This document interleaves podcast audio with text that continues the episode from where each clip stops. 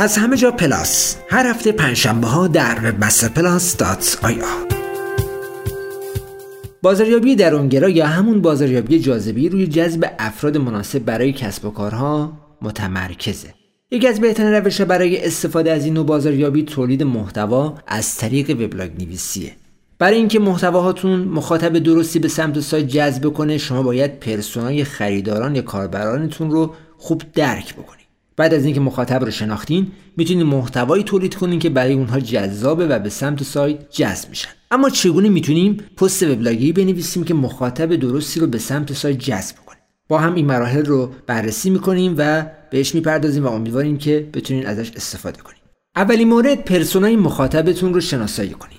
پرسونا یعنی اینکه شما بتونین بررسی کنیم ببینیم که اون موضوعاتی که قرار کار بکنین چه موضوعاتی هست برای چه بازی سنی می‌خواین کار بکنید برای چه جنسیتی می‌خواین کار کنید مرد هست زن هست نوجوان هست و حالا بنابر مواردی که داره روی افراد مختلف اونها رو بررسی می‌کنیم. مثلا برای بانوان هستش برای آقایون هست برای میان سالان هست برای جوانان هست برای کودکان هست. اینها رو ما بررسی می‌کنیم. بعد میایم اونها رو در موتورهای جستجو مثل گوگل بررسی می‌کنیم که اونها به دنبال چه چیزایی هستن و چه چیزایی رو search می‌کنن. دنبالشن. سپس شروع می‌کنیم به پیشنویس کردن پست هایی که به سوالات مخاطبینمون پاسخ بده. روی مورد بعدی میایم اون مطالبی که پیشنویس کردیم رو داخل وبلاگمون منتشر می‌کنیم. و در مرحله آخر هم بعد از اینکه محتوا منتشر شد مطلب رو و اون نوشته رو تبلیغ و ترویج می‌کنیم که حالا داخل شبکه های اجتماعی داخل ایمیل یا داخل هر فضای دیگه که می‌تونه کمک کنه محتوای ما دیده بشه و باعث بشه که روی محتوای ما کلیک کنه و محتوای ما رو بخونن همونطور که می‌دونید پست شما هر چقدر که ترافیک بیشتری جذب کنه رتبه بهتری هم می‌تونه در موتورهای جستجو به دست بیاره.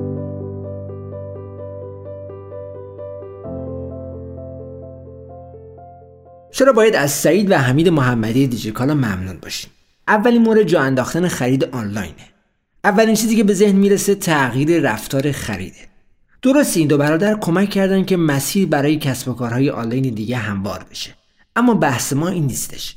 حرف ما چیز دیگه ایه. مسیر درست جواب میده. این دو برادر دقیقا نقطه مقابل تفکر ایرانی رایجی هستن که میگه کسی از راه درست به جایی نمی‌رسه. تعهد به کیفیت کالای اصل خدمت رسانی عالی و رضایت مشتری هنوز که هنوز کم توی بازار ایران دیده میشه.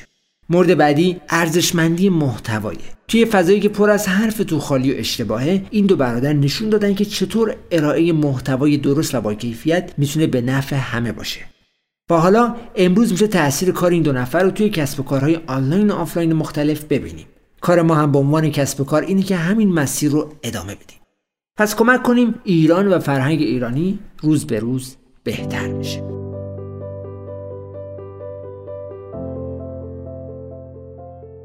تا امروز اسم Screaming Frog به گوشتون خورده؟ Screaming Frog یک نرم افزاری که باهاش می‌تونین سایت خودتون و حتی رقباتون رو crawl کنین و به تحلیل سایت بپردازین و مشکلاتش رو پیدا کنین.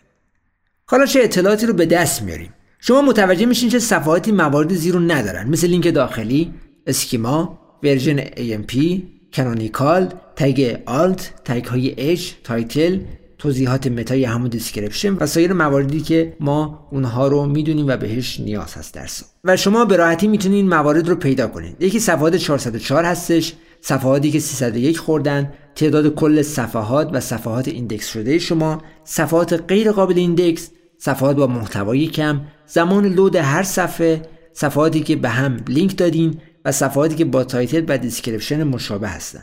با کمی جستجو می‌تونید نرم افزار کاربردی رو پیدا کنید و نواقص سایتتون رو تا حدی شناسایی کنید و به تحلیل و آنالیز اونها بپردازید